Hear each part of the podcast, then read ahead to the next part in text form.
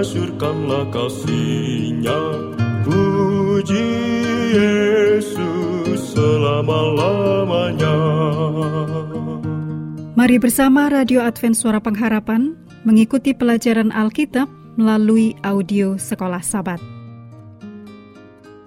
Selanjutnya kita masuk untuk pelajaran hari Minggu, tanggal 2 Juli. Judulnya, Dipilih dan Diterima dalam Kristus.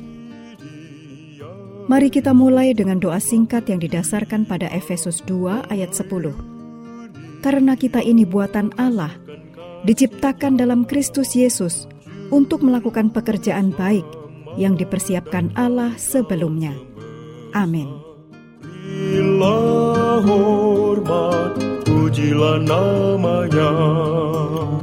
Ucapan terima kasih biasanya mencakup gambaran tentang hadiah atau berbagai pemberian yang diterima. Paulus memasukkan daftar yang panjang dalam Efesus 7 ayat 3-14 saat dia mengucap syukur kepada Allah atas berkat-berkat Injil. Paulus memuji Allah karena kenyataan bahwa Allah telah mengaruniakan kepada kita segala berkat rohani di dalam surga. Demikian ditulis dalam Efesus 1 ayat 3. Bahwa berkat-berkat itu bersifat rohani. Dalam bahasa Yunani disebutkan pneumatikos, menunjukkan bahwa berkat itu datang melalui roh atau pneuma.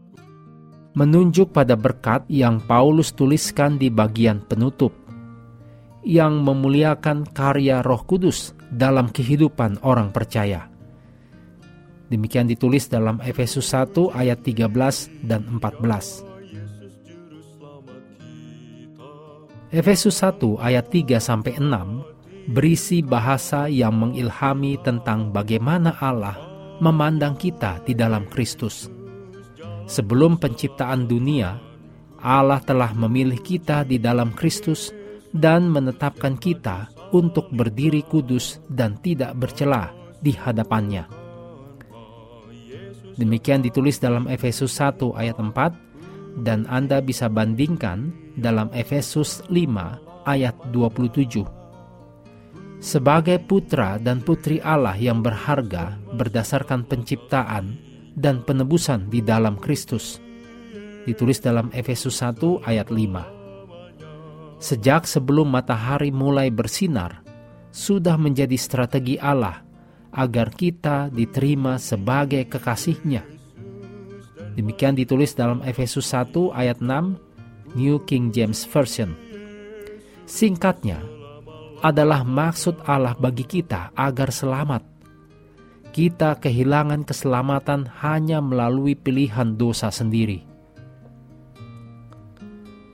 Ada frasa di dalam sorga dalam kitab Efesus.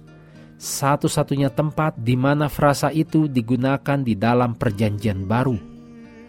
Penggunaan frasa ini yang terdapat dalam Efesus 1 ayat 3 juga ayat 20, kemudian Efesus 2 ayat 6, Efesus 3 ayat 10, Efesus 6 ayat 12.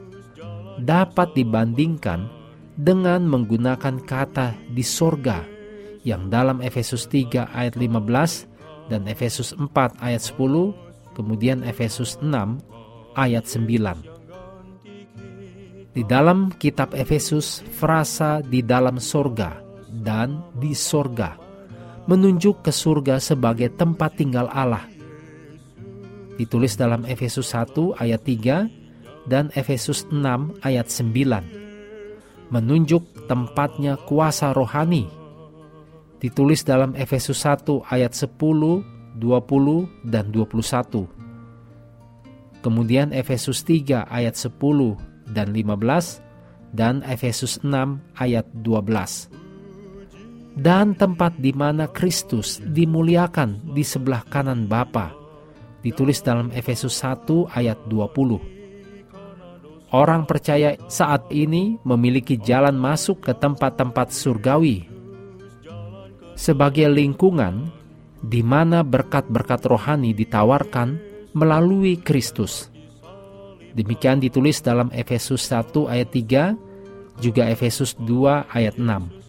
Meskipun tempat-tempat surgawi dalam King James Version menjadi tempat berkat bagi orang percaya, namun diri mereka masih tetap berada di lokasi di mana terjadi pertentangan antara kuasa kejahatan yang menentang ketuhanan Kristus. Ditulis dalam Efesus 3 ayat 10 dan Efesus 6 ayat 12. Efesus 1 ayat 4 mengatakan bahwa kita dipilih di dalam Dia, yaitu Kristus, sebelum dunia dijadikan.